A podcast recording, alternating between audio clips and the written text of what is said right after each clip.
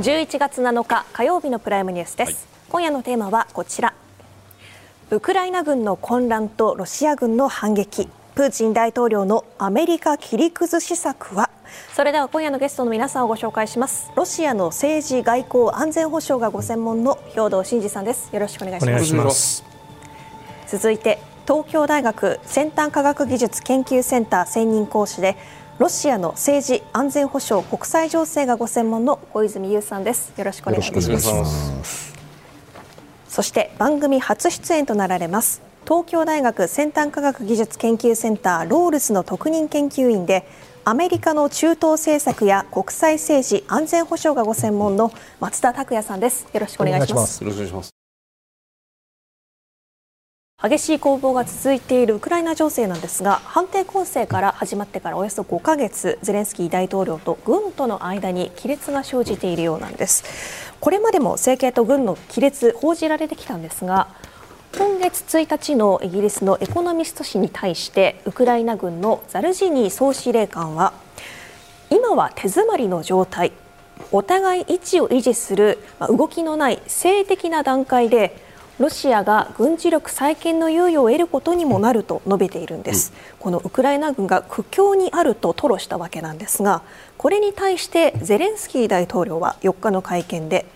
手詰まり状態ではないと否定しました。またこの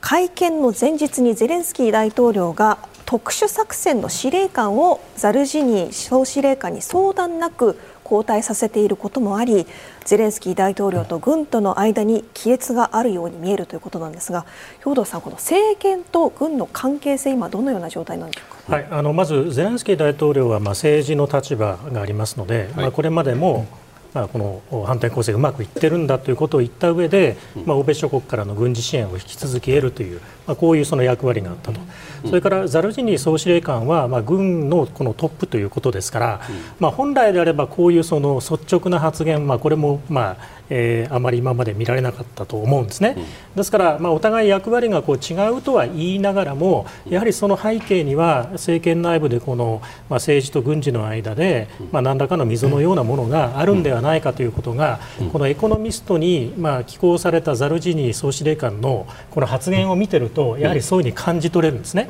でやっぱりまあ戦況が膠着しているということを率直にまず認めているということとそれからまあ今後その長期戦になった場合ロシアにが有利になるんだということも言った上ではい、で今後、ウクライナ軍がその戦況で主導権を維持するためには5つの課題があるんだという具体的な今後の改善策もまあ提示をしているということなんですね。うんでここを、まあ、なぜここまで率直にあの、まあ、こうした現状をですね、まあ、吐露したのかということですけれども、やはり、まあ、10月に入ってこの戦況が動かなくなってきて、それで反転攻勢もですね、まあ、ザルジニーさんの言い方からすると4か月でクリミアに到達する予定だったけども、はい、5か月で17キロしか進軍できなかったということを認めた上で、やはり仕切り直しっていうんですかね、まあ、作戦も含めたそして、戦力のその立て直しも含めた、そこはもう率直に認めた上で、まあ、もう一回あのこの白紙の段階で軍事的に立て直す必要があるんだということをですね、うん、まあ、はっきりとこう述べたということだと思います。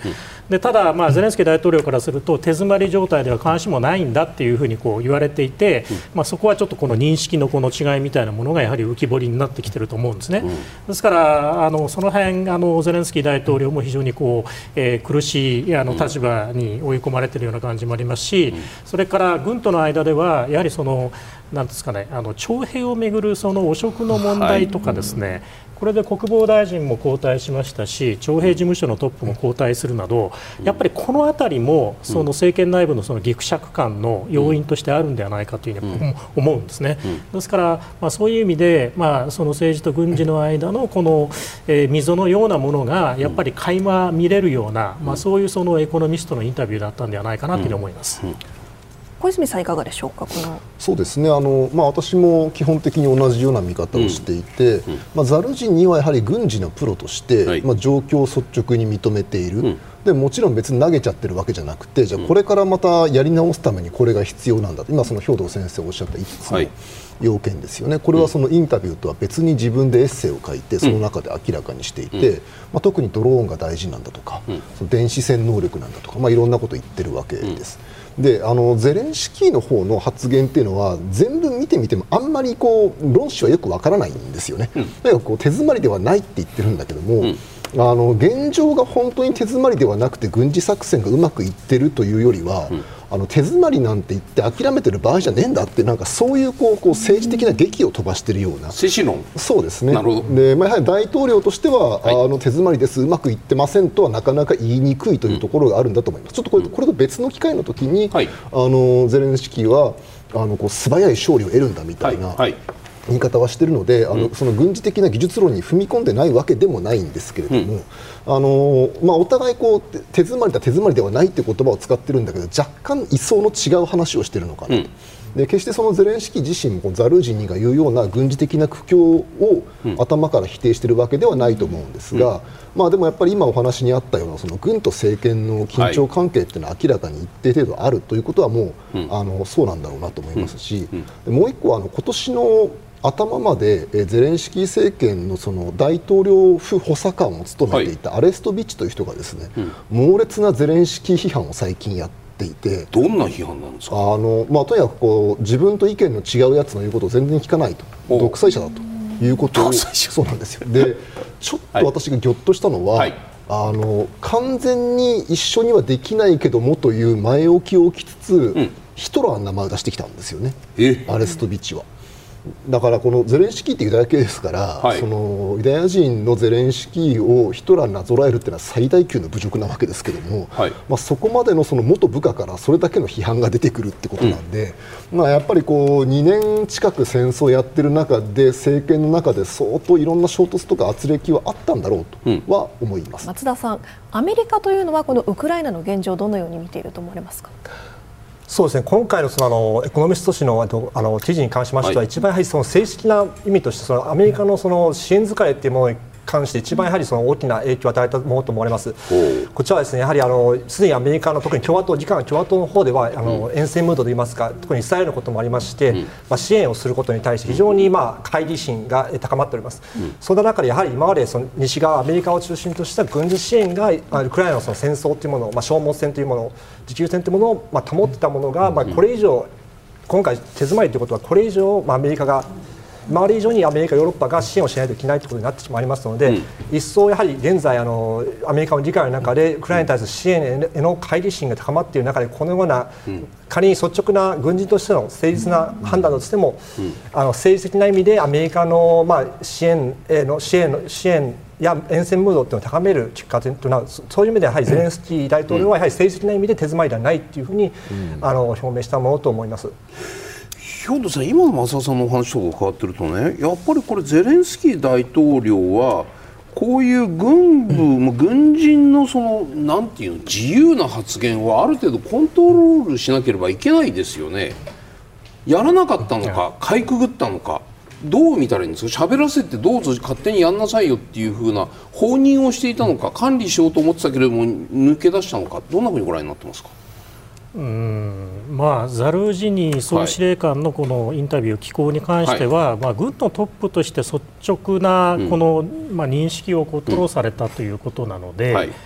まあ、これ自体はちょっと今の状況からすると、うん、あのまあ、やめろということは言えなかった可能性あるんですね。ね。でかなりこれ大々的なそのインタビューと寄稿であって、でそこは、まあまあ、一通常であれば、まあ、ゼレンスキー大統領のこの許可というのは得た上でないと、うん、なかなかこの手詰まりがあるということをですね、うん、表明するというのはやっぱり政治的な影響がその後出てくる可能性があるんです。ですうん、ですがその内容がかなりこう豊富であったというところがですね、あのまあ、ある程度のその了解は得てたとは言いながらも、かなり細かいところまで、え今の軍事的な状況について、ね、まあ、明らかにしてしまったという。これはロシアも含めて見てるわけですから。はい、はい小泉さんねその意味で言うとその国家としてのその危機管理、うん、これある意味その軍人が勝手にしゃべるかどうかということも危機管理のうちの一つだと思うんですよ。まあ、だから日本の役所なんかでも官僚が自由に発言するかしないかというのは例えば論文出す時には、まあ、ある人はちゃんと大臣の許可を得てちゃんとあらあらこを見せてそれでいいと言われて初めて、まあ、月刊誌に載るとかね。そういう手続きを踏んでいるケースを僕はよく見見る面にはするんですけれどもこれ明らかにスルーでもし出してるとしたら今ウクライナという国の政治がねというか統治機構自体がちょっと歪みが出ている。ないしは隙ができている。それがもしかしたら先ほど言われたようなその批判アレストビッチさんの批判に当たるような部分というのが国の総力結集になっていないという部分がこういうところに出ているのかどうかこの辺りどうですか？うんまああのあのウクライナ軍総司令官の直の上司は国防大臣なので、まあ、まずゼレンスキーの前にそのウメロウ国防大臣に見せたのかどうかってことですよね、そこの,、あの許可ちゃんと取ってやったのかどうかというところが、まあ、まず気になるところです、まあ、あの一日大統領にまで見せてるかどうかってあれですけど、まあ、確かにこう世界的にこれだけ話題になっているところを見ると、まあ、本来は大統領側と調整すべき案件だったのかなとは思いますね。でただまああのやっぱりザルジニーは言いたいこといっぱいあるんだと思うんですよ、はい、政権に対して、はい、本当だったら俺たちもうちょっとうまくやれたんだけどなっていう思いと、あるいはこの西側の国々に対してもやっぱり言いたいことがあって。はい。まあ、もしかするとそのあらかじめ見せてた荒工の段階では入ってないようないろんな率直なものが入ってるのかもしれませんね。あなるほど。あのちょっとわざとらしい発言として、はい、ザルジニーの発言は、うん、あの西側の国々の軍事援助に全然文句ないですよって言ってるんですよ。であのいやあれ、これらの国々は別にウクライナを助ける義務はないけどこんだけ武器出してくれてるんだから感謝してますよって言ってて、まあ、多分それは率直の気持ちであると同時に、やっぱいろいろとこう中途半端な軍事援助で苦しんでるんだろうだけどなっていう気持ちもなんかあるような気がしますし、まあ、そういうものをこうその軍の制服組トップという苦しい立場から最大限彼の言葉で表現しているというところはあったかもしれません。ここからはウクライナの最新選挙を見ていきます。まず11月4日に発表されたアメリカ戦争研究所のリポートによりますとロシア軍がドネツク州のアウディーユカこの辺りで攻撃を継続してかろうじて前進したとしています。一方ロシアの軍事ブロガーによるとウクライナ軍が反撃に成功したとも投稿されているんです。ここで活躍されたとされているのがこちら。白い丸で囲った第47機械化旅団ですここはですねこのアウディーユカにレオパルト2や歩兵戦闘車のブラッドレーなど欧米から供与された主要な兵器を運用するこのウクライナ軍の精鋭部隊とされているんです。これが進軍することによって、まあ、押し返したのかどうなのかというところを伺っていければと思うんですがこの第47機械化旅団の近くにあるのが先週もお伝えしましたがこのコークス工場、うん、この辺りをこう拠点に進軍したのではないかと見られています。もともとはこの第47機械化旅団というのはトクマク。こちらですね。ザポリージャ州にあったトクマクにいた軍ということでそれがアウディーユカにわざわざこちらに来て活躍したということなんですけれどもトクマクが主戦場と見られていた中あえてアウディーユカに転戦させたわけなんですけれども兵頭さんこのウクライナの戦略はどのように見たらいいんでしょうか？はい、あのまずトクマクに向けて進もうとしていたけれども、うん、そこまではまだ到達してないということですね。はい、で、まあそのトクマク方面が、いわゆるそのザポリージャの州作戦であって、でここが今膠着してしまっててですね、まあ突破ができてない状況がまずあるということですね。でこれに加えて、まあロシア側がこの東部のアウディウカにおいて、はいえー、先月からですね大攻勢をかけてですね、はい、えー、まあ、兵力を大量にこの投入しながら犠牲を顧みないような戦い方をやっていて、まあ、第2のバフムトみたいな感じになりつつあるということなんですね。でこれよく言われる、まあ、プーチン大統領がやはりこの東部で戦果を上げたいと、はい、ドネツク州の完全制圧をこうえ優先していてですね、大統領選挙も近づいているのでというふうにこうよく言われているところですよね。ですからそのロシア側のこの猛攻撃に対してやはりウクライナ側もこの第47機械化旅団ですか、はい、このレオパルト 2A6 を運用するその部隊でありますけれども、これを転戦させたというですね、ですからこのまあお互いこう政治的にこの場所をにこだわっていて、ロシア側がここに政治的にまあこだわっているのであれば、ウクライナ側もですね、まあ、今、ザポリジャ正面で、はい。あの膠着しているので、うん、えー、こうしたあのレオパルト 2A6 を持っているような旅団を逆に東部に貼り付けるっていうですね、はい。うん、つまりそれもやはりこのロシア側の政治的なこだわりにウクライナ側も乗っているようにこう見えると、そそこはまあロシア側からすると、そこは一つの狙いで、えー、まあそのウクライナ側のこの戦力を東部にも引きつけて分散したいというですね、それにまあうまくこうしているようにこう見えるわけですよね。ですからやっぱりまあそこはその政治的な判断も、まあ当然この東部に転戦させるということに関してはあったように見受けられます。それは兵頭さんのご判断からするとこれは明らかに主作戦証明と C 作戦証明みたいな考え方からいくと本来だったらこの主力部隊を投入するような場面ではないにもかかわらず主に入れるべき部隊を死に差し込んでいる。ウクライナ明らかに運営間違えているというふうにお感じになりますか？そこは完全に100%軍事合理的な判断ではなくて、はいうん、やはり政治的な判断がある程度加わったんではないかというふうにこう見えるわけですよね。はい、やはりこの、まあ、終作戦正面で膠着している中、うん、やっぱりこのアウディウカでロシア側に押されるということは、ちょっとこの辺が主ですよね、はい、特膜正面、で今、こっちに向かうここにその47を入れるっていうのは、これは明らかに戦力の分散につながるわけじゃないですか、はい。はい、でただ、そのここでロシア側に押されて、はい、まあ、政治的な戦果をロシア側に許すということは、うん、逆にウクライナ側もこれはですね政治的にはダメージになる可能性があるので、やっぱりそこは押しとどめたいというですね、うん、こういう思いが、うん、まあ、ウクライナ側の判断に、まあ、あるようにも見受けられます、小泉さん、いかがですか、この戦術としての評価から伺いたいんですけれども、どうご覧になりますか？そうですね、まあ、あの私も戦術は決して専門ではないのですが、うん、今、このアウディウカの戦場で重要になっているのはここなんですよね、ロシア軍がこのアウディウカの北側から攻めてきて、はい、このコークス工場の辺りを取ろうとしていると、うん、でそうするとこのアウディーウカを今支えている兵隊ラインがこんなふうに通っているので、はい、あのここがどうも遮断されてしまいかねない一部あの線路はもうロシア軍越えたって言ってるんで鉄路はおそらく遮断されちゃってるんですよね。で道路もおそらくもうロシア軍の攻撃範囲に入ってしまってる、はい、ですのでこのまんまでいくと、うん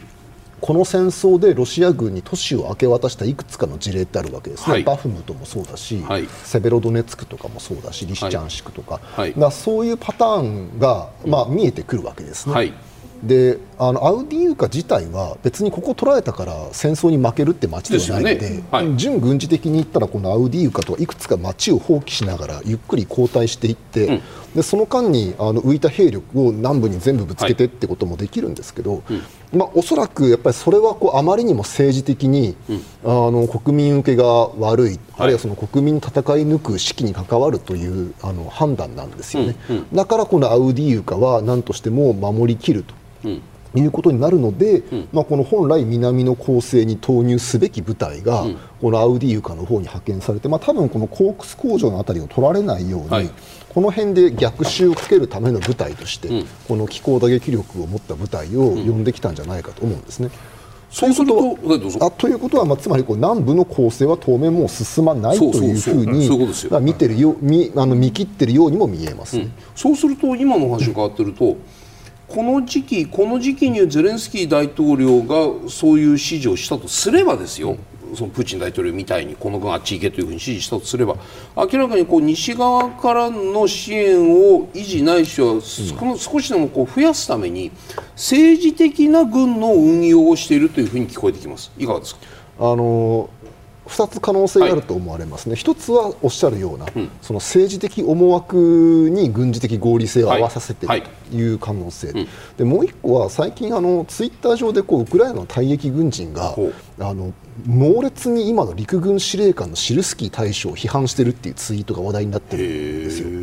要するにこの今のこのシルスキーという軍人は全く対局感がないと。あのせいぜい戦術レベルのことまでしか考えてなくてその何をどこに集中させてどういう戦略的成果を得るとかってことを全然考えてないので、こいつをクビにしない限り何やってもだめみたいなものすごくその痛烈なシルスキー批判っていうのが出てきているんですよね。はいだからまあもしかするとその政治的思惑とかって難しい話云々以前にウクライナのその陸軍の上層部のこの何をどこに集中させるのかっていうのは大局観の問題であるという可能性もまあなくはないと思います。ますつまりこうロシア軍がここに主力を差し向けてきたんだから当然こっちも主力差し向けるよねというような考えだとすると、まあ、確かにこれはその私のような戦術の素人から見てもだいぶその短絡的な発想なわけですよね。さすがにここまで短絡的な考えでここまで20ヶ月戦争やってこれるとも思えないんですけども、あのかといってこうバフムト周辺にかなり兵力を割いてて、はいはい。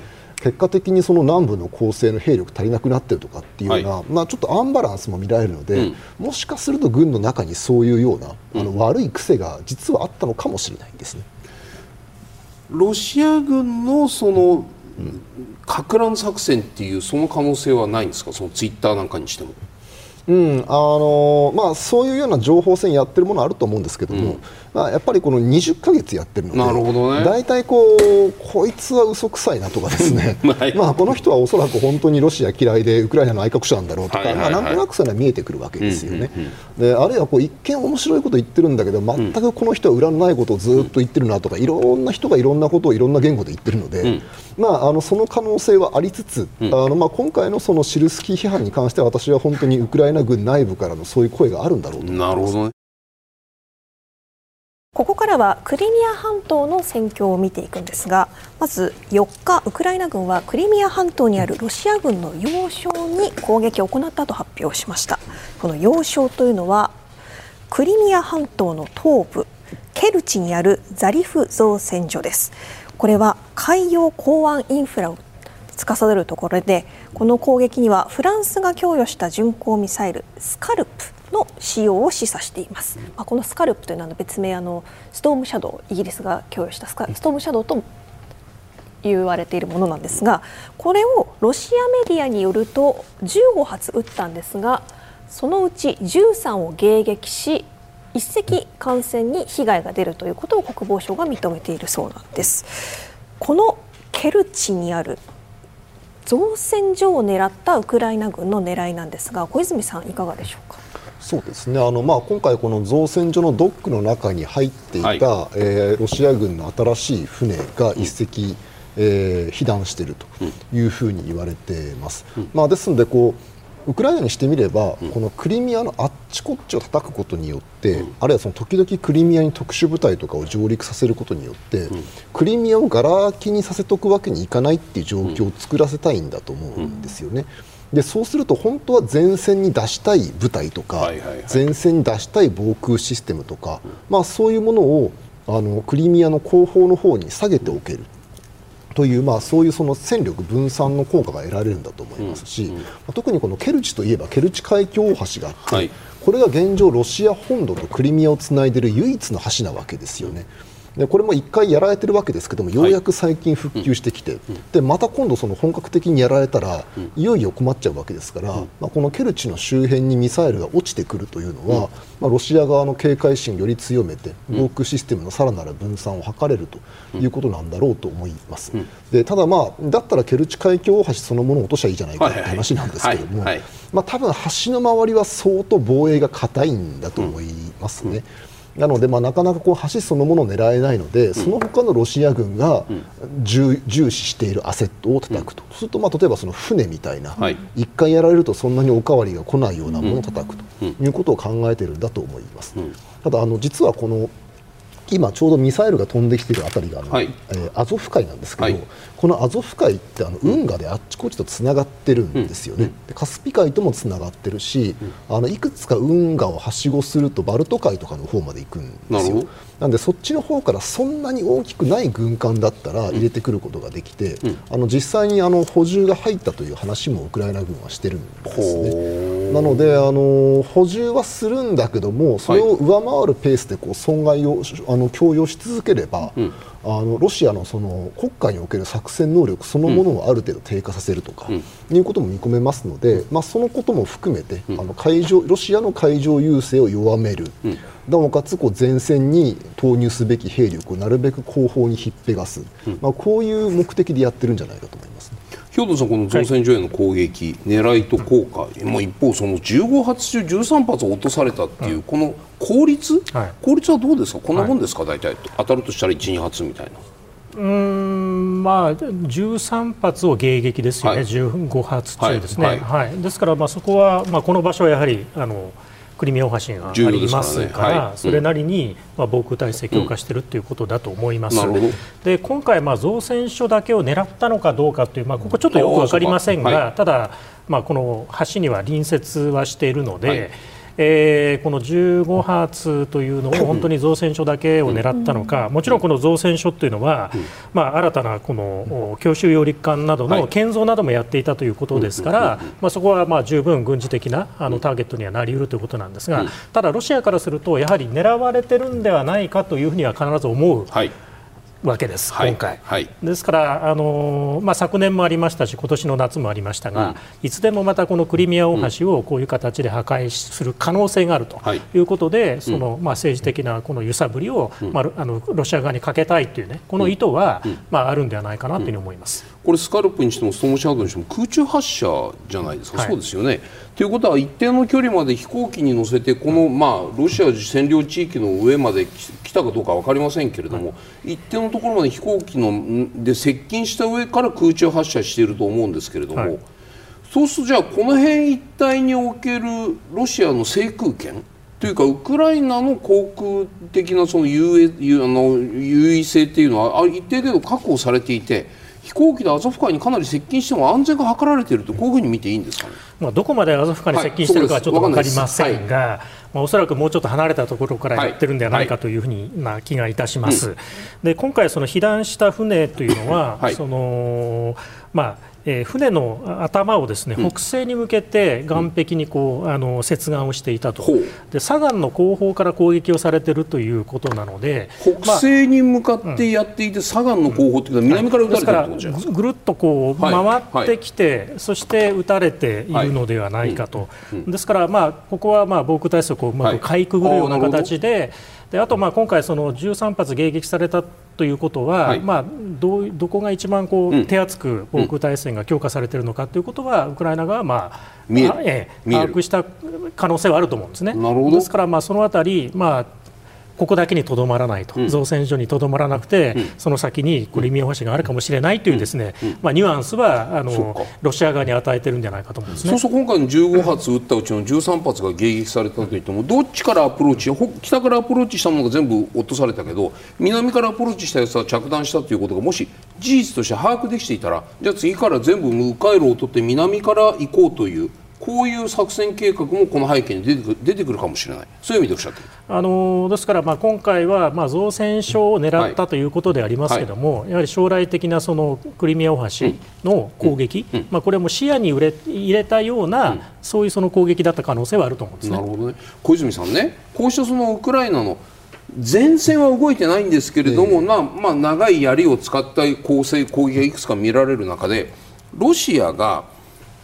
鉄道網を構築してるんじゃないかという話がありましてこの中でいうとその今まだこのトクマクまでも取れずにいるところで前線が膠着している、まあ、膠着ですよ。している中している中でロシアがここのベルジャンシクとメリトポリを結ぶ鉄道が今なくてここの部分をこうここの部分を縦に切られてしまったらトクマクの横の線を切られてしまったら鉄道輸送が不可能になるという話。これ以前小泉さんうちの番組のお話になった、はい、この経緯。それを今このベルジャンシクとメリトポリのところこれ130キロぐらいあるらしいんですけれども、えー、そこの鉄道建設にロシアが着手しているというようなこれ未確認の部分はありますがそういう情報もあります、うん、このロシアの鉄道建設計画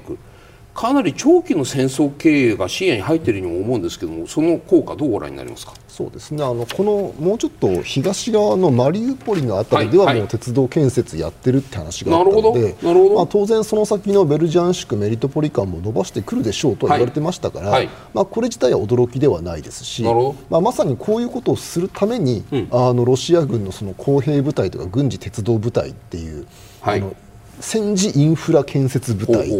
あるいは軍専用の鉄道運用部隊っていうのがいるわけですよね、はいはいまあ、だからこれ自体は驚きではないと思います、うん、ただあの本来であれば、うん。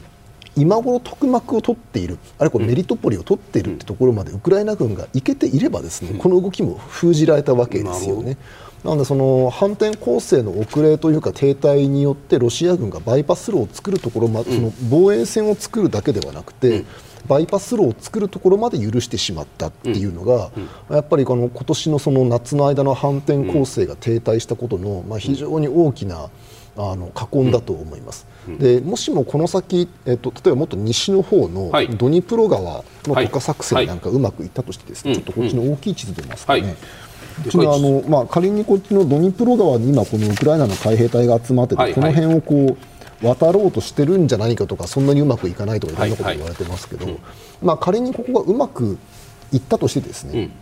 で従来であれば、まあ、ロシアのこの鉄道幹線というのはここしか通ってなかったわけですけども、はい、ここが通ってくるとこう2倍の能力でこっちに増援を送り込むことができるようになってしまうので、まあ、あの単純計算してですね、実際は荷さばき能力とかからいってそこまでいかないと思うんですけど、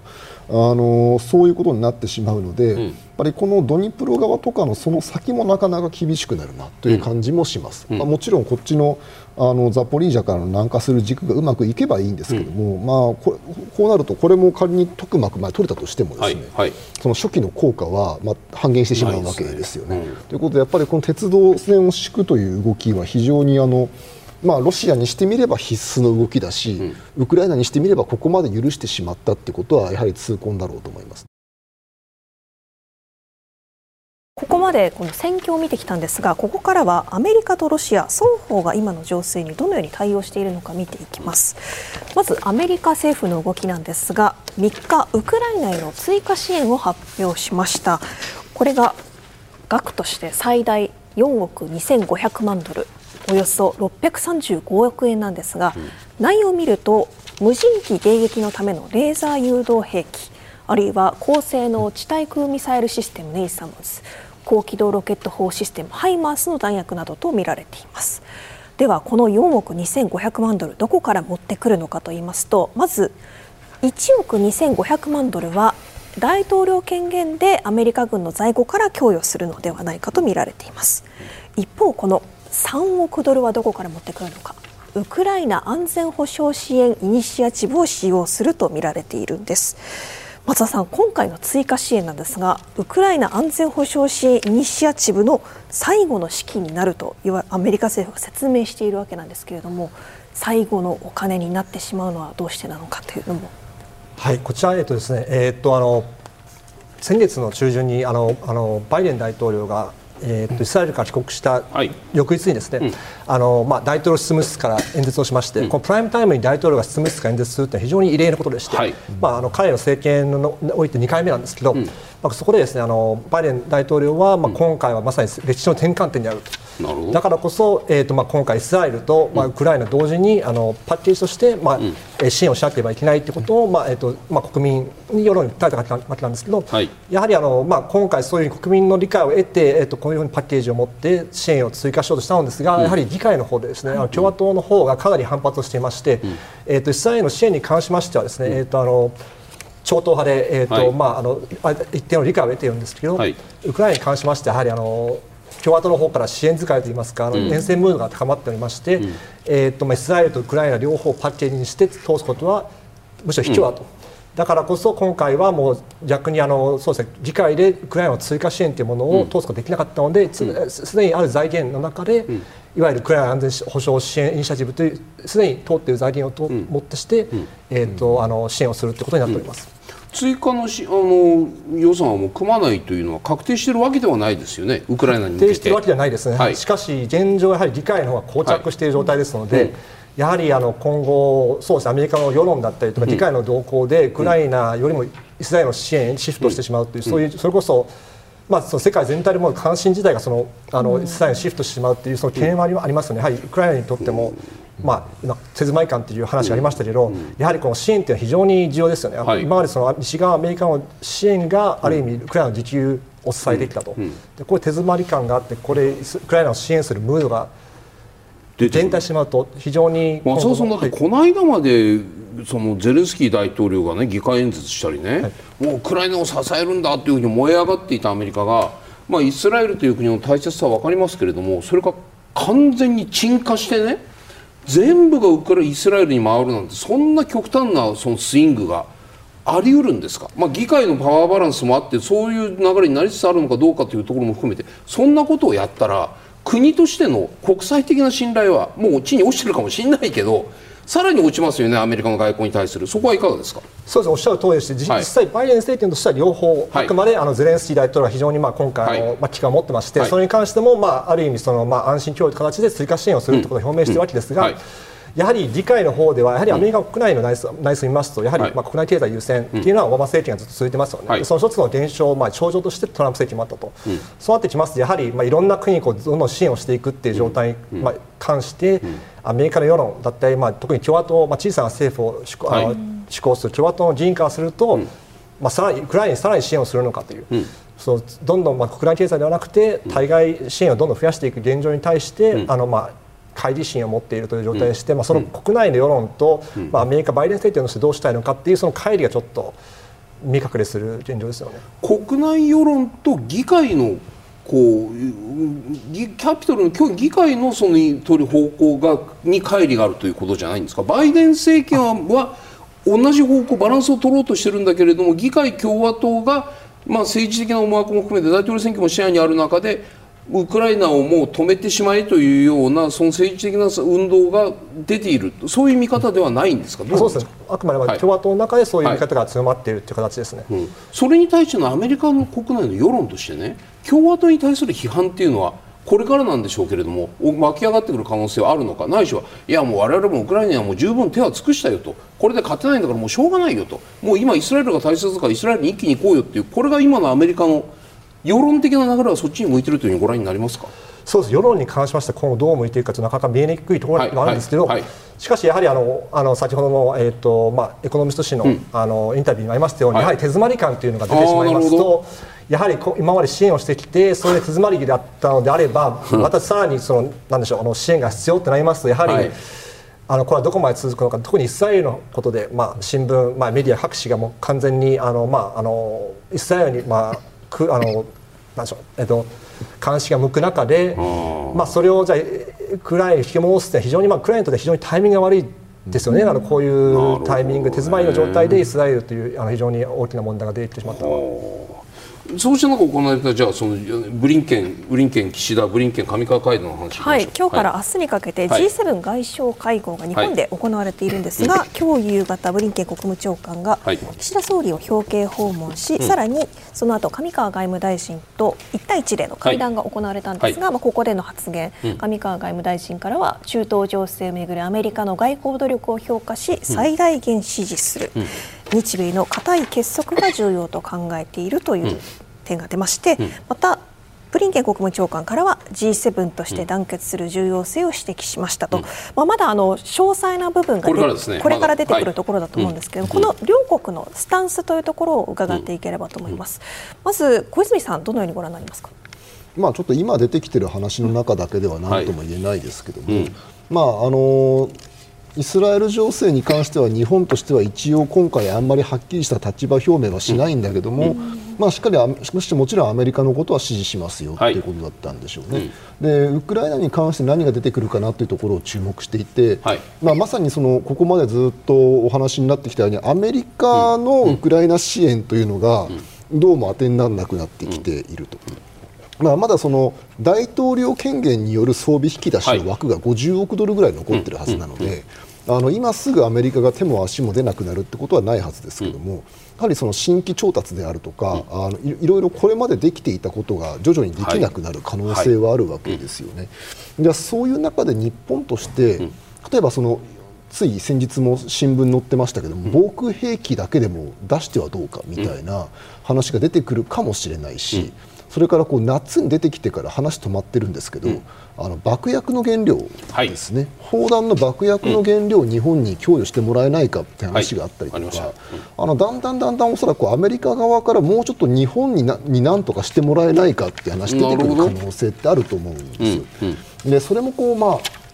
アメリカに言われたからとか、うん、あのウクライナのその準軍事的な理由だけで、はい、はいって出すのもどうかとは思うんですけども、うん、ただ、その時にじゃあこのああの我々としてウクライナ負けてもらっては困るという立場で一応いるんだとしたら、はい、じゃあ我々現行何ができるのか、うん、あるいは次に何を選挙の争点にするのかという意味でこれは真面目に考えてもいいと思いますので、あの今回その、まあ、アメリカとの会談の中でどういう話が出てくるのかなというところを私は注視しています。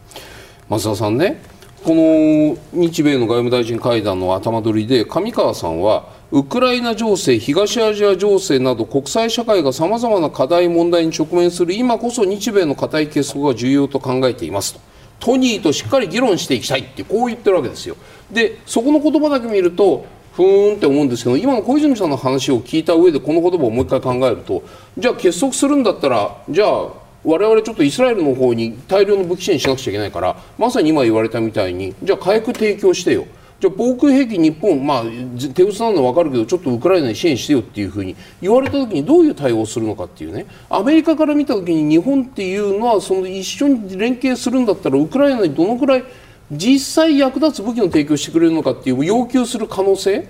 まだ表になってませんけれどもそういう可能性にもうすでに我々は差し掛かっているというふうにご覧になりますか？そうですね。やはりあの、はい、まあまあそうです。まあ単純にそのまあ構図としましてやはり、はい、あのまあアメリカがイスラエルにまあまあ、あの肩入れしないといけない、うん、支援しないといけないそれで、はい、やはり日本からしてもアメリカにとってもそうですけど、うん、ウクライナが手詰まりである。今後ちょっと見通しが厳しいんですけど、勝ってもらわないと困るんですよね、これは非常にあの難しいところです。勝ってもらわないと困る、それは日本にとってもそうですし、あのまあ、日本では法の支配という話、まあ、今の上川大臣のあの言葉にもあったの、うん、パレスチナ問題がパレスチナ抜けてるんですよね、これはやはりパレスチナとイスラエルの紛争っていうのは、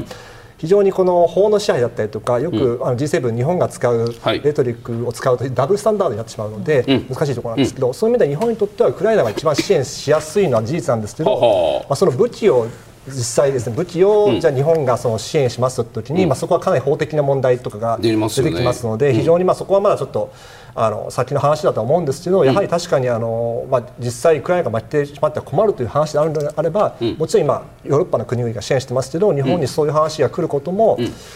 まあ、想定されうる範囲かなとは思います、ね。兵藤さん、ロシアから見たときにね、はい、この例えばブリン見国務長官、まあ、岸田総理、ないしは上川外務大臣との会談でどういう内容が出てくるのか、ロシアに占めたら、日本がどのくらいウクライナにこうコミットする雰囲気を出すか出さないか、気になるところですか？うん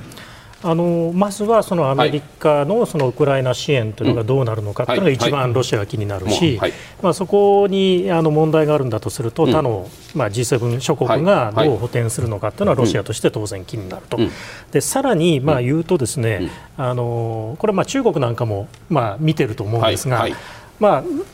ウクライナ、うん、そして中東、うん、でこうやって東アジアの問題があるわけですね、うん。はい。はい、でそうするとこの、まあ、アメリカも含めた G7 全体として、まあ、今、ウクライナから中東へのこの関心、これがまあ高まっていると言いながら、もう一つ忘れちゃいけないのが、この東アジアの問題なんですね、ここに対するアメリカの資源配分というか、関心が、まあ、今回のこの中東情勢が出たことによって変化があるのかどうかですね、そのあたりも、あの中国が一番気になると思うんですが、ロシアとしてもですね、そこは、まあ、かなり注意深く見てるんじゃないかと思うんですね。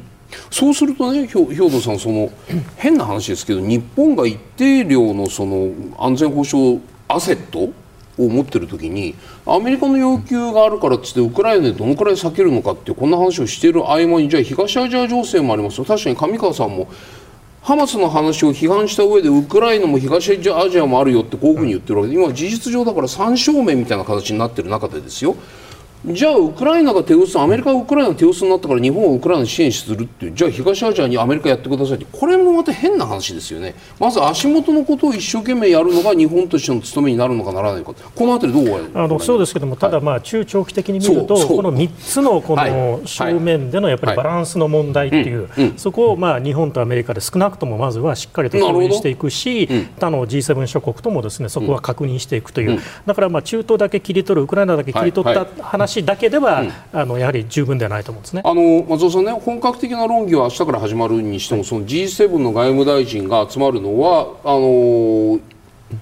イスラエルとハマスの武力衝突始まってから初めてですよ、はい。で G7 の外務大臣がどういう発表をするのかっていうのがすごく気になる中でこれは先月の22日オンライン首脳会談でまとまった日本以外の6カ国の共同声明の用紙。イスラエルの自衛権行使を支持すると。で国際人道法を遵守し民間人を保護、まあ、これはどちらかというと保護してほしいとかすべきだっていう覚悟がついちゃうような程度の話かなという意味も含めてなんですけれども。じゃあこの線がもしかしてアメリカのまあ、今回の日本以外の6カ国の基本線で来るとしたらですよじゃあ日本はこれに乗れるのかどうかイスラエルの自衛権行使を支持して人道法遵守民間人を保護するここの部分がはっきり書かれていないから安保理の決議とかにも総会の決議なんかにも日本は棄権をしたりアメリカとはまた違うスタンスを取り続けてきた経緯があるわけじゃないですか。この6カ国の共同声明、日本はどこまで踏み切れると思いますか？というか、これをベースに上川さんがまとめきれるのかってここですよ。それ非常に難しく、まあはい。重要な問題でして、こちらはやはり日本からしてもですね、はい。やはり今回あの、まあ、日本がよく使う法の支配という問題です、法の支配に基づいて、まああのまあ、国際秩序を維持していく、この話を、まあ、はい。ウクライナは当てはめやすかったわけですよね。でまあ、もちろん日本のあのか、まあ、あの中国の海洋進出の問題に関しても、こういう、はいまあ、ロジックが使いやすいと、しかしです、ね、イスラエルとハマスの問題っていうのは、このロジックを使うのは非常に難しいんですよ。はいこれはダブルスタンダードになってしまう問題なので、で非常にこの辺の折り合いをどうつけるのかっていうのが多分今回日本が、まあ、G7 の議長国ですけど、まあ、むしろイスむしろイスラエルとハマスのこの戦争は先がないテーマですよね、まあ、その中でこれウクライナだったりとか、まあ、日本にとっては本音はおそらく、まあ、インド太平洋の話に持っていきたいんでしょうけども、はい。はい。まあ、この先がないイスラエルとハマスの問題、それをまあ踏まえてこの、まあ、法の支配の重要性だったりとか国際秩序をどう守っていくのかって話をどういうふうにこう一つのまとまった文章にしていくのかって非常にこれ至難の技ですよね。増田さんね、この今回のこの G7 外務大臣会合においてはダブルスタンダードっていうことがいろんなところで出てきてなんアメリカのダブルスタンダードがいろんなところに出てくるような気がするんですけどもどこどういうダブルスタンダードが問題になりそうなのかってまずここに例えばあるみたいなイスラエルの自衛権行使を支持する一方で人道民間人を保護しろよっていうのこれもちょっと無理な2つのものトラックを流れ投げているような感じ、まずここからすでにこれはこ G6 の共同声明は二重構造になっているというふうにご覧になりますか？まあ、おっしゃる通りである一方で、やはりまはい。あイスラエル、まあ、これあくまで戦争する上でまあ政治的な目標を持って、はい。まあ、軍事力を行使するのであれば、はい。このまあある程度国際、まあ、その民間人、まあ、戦争、まあまあ、今回のイスラエルのテロの大きさを考えましたらですね、あのまあ、イスラエルのハマスの報復か、まあ、半ば不可避なんですよね、あのまあ、9.11以降のアメリカのアフガニスタン、まあ、侵攻もあったんですけど、まあ、その頃のまあまあ、空気をまあ思い出していただけたら分かると思うんですけど、はい。しかしやはりそこまではまあ多分世論としても、まあ、G- G6 も認められたとしてもその後どこまでイスラエルがやるかといそう。うことがやはり非常にまあそこがですね、まあ、問題になってきているわけですね、つまりこの2つに関しましては、あくまでイスラエルがまあ自制をしちゃんとしたまあ政治的な着地点をまあ見出した上で、まあ、一定の政治的に必要な方向を進むのであれば、はい。おそらくこの2つは矛盾はしなかったと思います。ただでダブルスタンダードに関しましてははいロシアがウクライナで民間人を、まあ、殺している人国際人道違反だって話をしたときに、今現状ですねやはりイスラエルがやっているのどうなんだってここが一番の重要ですよね。そうなんです。そこがやはり非常に難しいところで、はい。これをまとめるのは非常に難しいところですよね。その部分っていうのはでもこの G7 の外務大臣会合の中においてですよ。どこかの国が、まあ、フランスが言ったりしますか？アメリカに対してあなたロシアのブチャの虐虐殺言いながらガザの空爆をなんとか言わないそれはおかしいんじゃないかって誰かがブリあのブリンケン国務長官に言う国が出てくると思います？そうなかなか難しいところでフランスに関してもかなりのユダヤ人の人口ありますので、できませんよね。そうですね。イスラエルの問題で非常に、まあ、あと、まあ、ヨーロッパにおいて反ユダヤ主義的なことを言うって非常にはい。政治的に敏感な問題なんですよね。はい。はい。でそれに関しましてなかなかこの G6 という国々が、まあ、イスラエルに対してかなりアメリカも今回踏み込んで、はい。はい。あの非難非難はしてないんですけど、まあ、イスラエルの、まあ、軍事作戦に関してかなり、まあ相談提言といいますか、まあまあ、苦言を呈すとは言わないんです、ある程度、まあ変わってはいるんですけど、なかなかやっぱりあの直接、まあ、面と向かってイスラエルを非難するということはなかなかしにくい。日本政府の姿勢を見ていきます。まずウクライナ情勢については G7 と足並みを揃えていてウクライナを全面支持ロシアには制裁をかけています。一方で中東パレスチナ情勢についてはハマスの批判はしています。一方でイスラエル・パレスチナの2国家の間での解決を支持しているということでいわゆる G6、まあ、日本を除く G7 のイスラエル支持の声明に日本は加わっていません。この2つの情勢を見るときにどのような視点が必要なのか私たちが見なくてはならないというような本質小泉さんに事前にお伺いしました。小泉さんのご指摘ではまるで戦争を自然現象のように捉えているのではないか。今求められているのは end state を持って戦略論を考えることだと思うということなんですが。 end state って要するにこの軍事戦略を考えるときに、どうなってたいかってことをまず考えるんですよね、はい、あの目先のことに対処するんじゃなくて、うん、最終的に何を達成したいかってことを決めてから、うん、じゃあそのためにはまずえー、こういう作戦が必要ですよね、うん、でこういう作戦をやるためにはこういう戦術がなきゃだめですよねとか、こういうロジスティックスの計画がなきゃだめですよねってことを考えて、まあ、その上からこう下ろしてくるんですよね、っていう考え方をすると。でその戦争自然現象のように捉えてるんじゃないかというふうに私が言ったのは、うん、自然現象の end state って決められないじゃないですか、はいはい、例えばその台風にはここに来てほしいとか、うん、地震はこのぐらいでいてほしいとかって我々が考えて無駄なわけですよね。自然が勝手に起こすんで。でも戦争は人間が起こしていますから、うん、あの人間が働きかけられると、はい、からなんかこうその世の中で起こる戦争であるとか国家間の動きっていうのはなんかこう不可避の所要の現実のように捉えるんじゃなくて、うん、あの我々がこういうふうにしたいのであると、うん、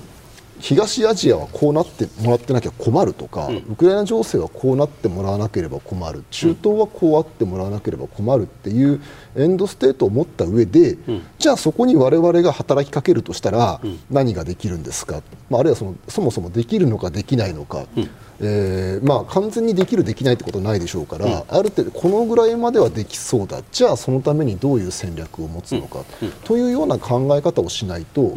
がずっとその世の中で起こることに日本は振り回されっぱなしだと思うんですよね。うん、そうするとですね例えばその日本のそのここ国家目標安全保障上の国家目標というものが例えばそのまあ、貿易立国である以上その通商の安通商の安全とかその国際関係の安定とかっていうものだとしたときにそのために防衛力を整備する抑止力を整える諜報力情報収集能力が必要である国家間の連携は重要であるみたいなことを一応これまでの今の政府も43兆円積もうとしているとか防衛3文書がどうこうとかってそういう形で形としては整えようとする姿勢はあるようには僕は見てはいるんですけど中身整っているかどうかこれからなんですけれどもね。その方向性も日本は今迷走しているようにお感じになりますか？いや私決して別にあの、はい、政府が迷走しているとは思わないです。うんはい、あの、はい、そのおっしゃるような、うん、そのビジョンに中身がとと伴っているのかどうかとか 出してくるその施策に実効性が伴ってくるのかどうかってことはい。ろいろこう議論の余地があると思いますけれども、うん、でも例えばその去年改定された国家安保戦略を見てみると、やっぱり日本はその自由自由民主主義国家としてやっていきたいんだとかですね、東アジアでその大きな戦争を起こしてはいけないんだって、それなりのビジョンがあって。でまあ、私は別にこれ否定さ全然否定されるべきものではない、実際、我々が目指さなければいけないビジョンである、はい、じゃあそれに向かってじゃあ我々が何をやるのかって各論に関しては、うん、あの多分いろんなパスがあるので、はい、いろんなご意見があると思うんですよ、ね、防衛に43兆円使うぐらいだったら他にやることあるだろうっていう議論もそれはそれで確かにあの顧みられるべきものだと思うんですよ。ただ、まあ、あの今のアプローチ自体は間違ってない。ややり方がどこまで、あの中身を伴っているかは議論の対象だと思います。松尾さん、アメリカのその外交を見たときにですね、まあ、それウクライナに対する姿勢、イスラエルに対する姿勢、今、ダブルスタンダードの話がいろいろ伺いましたけれども、それは松尾さんから見るとアメリカっていうのはその国家としてのその安全保障上の国益を前提とした目標それが end state というものかなと僕はバックと思ってるんですけれどもきちっと設定されてると思います？まあ、そうですね。一応そのむしろ今回そのきちんと設定したものがあったとしてもそれがやっぱり脱線してしまうっていうその非常に難しい状態だと思うんですよ、なるほど。アメリカはやっぱりオバマ政権の時からやはりあのまあ中東から引いて、まあ、国内経済あとは大国間競争ですよね、うん、こちらに注力をしたいっていうのはずっとまあ考えてまして、はい、やっとそれがまあ国内のそのまあまあ戦力あのまあ官僚のね官僚機構の再編成とか、まあ国内のまあ政治的な合意を取ることができてようやく2018年の国防戦略においてやっと初めて、まあ、大国間競争というものを、まあ、国家の、まあ、最優先事項にすると、でタイトルって今までそのもう15年以上アメリカの、まあ、安全保障というものを、形成したものを、まあ、5位に落ちたんですね、うん、つまりアメリカは結構長い目目線を持ってこういうことをしてこれが重要なんだってことを、うん、まあ、常にこう意識をして、はい、まあ、徐々にそのまあ官僚組織だって軍のまあ部隊戦力配置だったりをこう変えてきたわけです。うん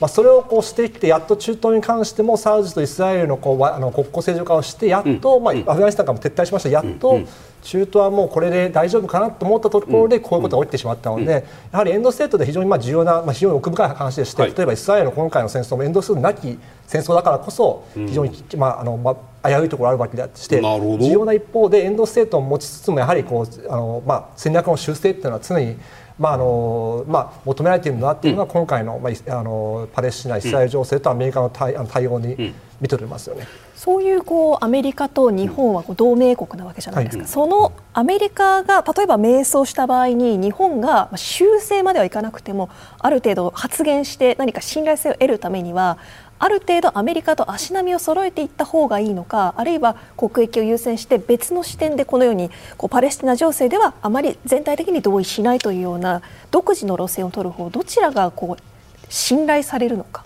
いかがでしょうか？まあ、そうそこ難しい問題ですやはりまあ日米同盟つまりまああくまでまあ、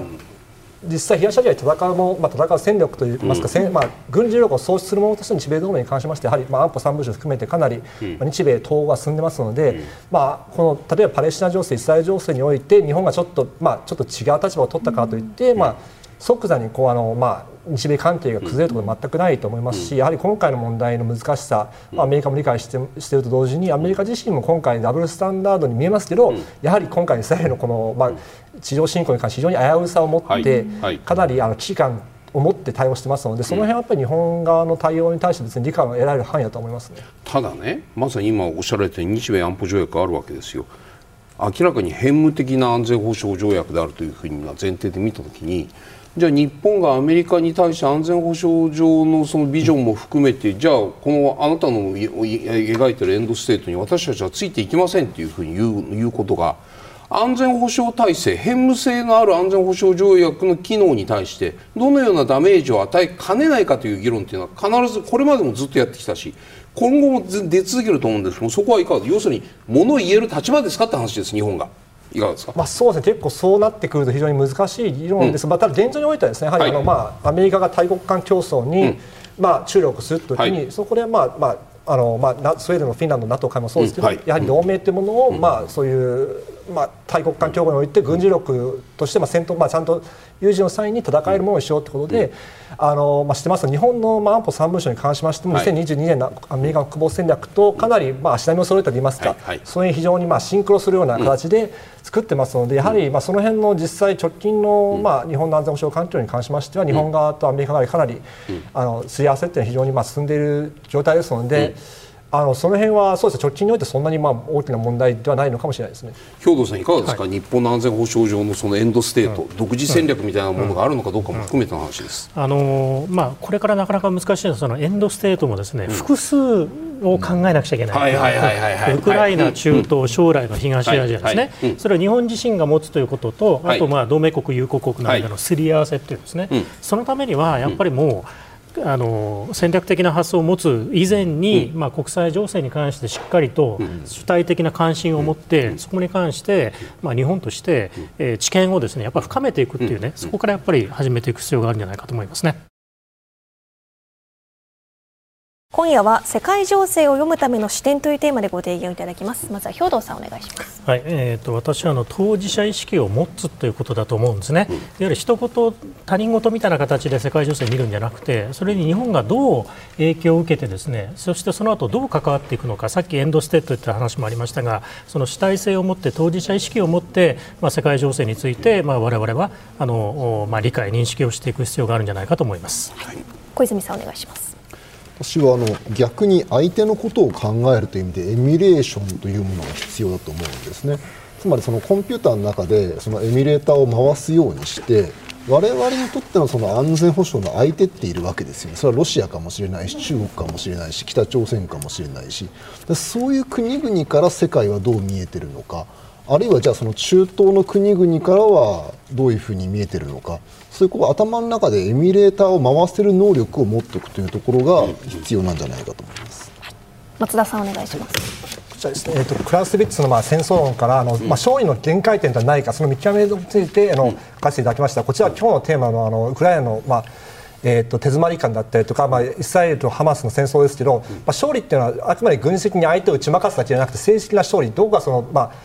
着地なのかこれが大事なんですよね。でやはりどうしても、まあスポーツのようにどうしても軍事力が圧倒的に持っているものを相手をまあ打ち負かした方が勝利と思ってしまうんですけど、うん、実はそうじゃなくてその実際政治的な政治的な着地点が何なのかというのをまあ見極めた上で戦争というものを見ていかないといけないということでこちらを選ばせていただきました。はい、皆さんありがとうございます。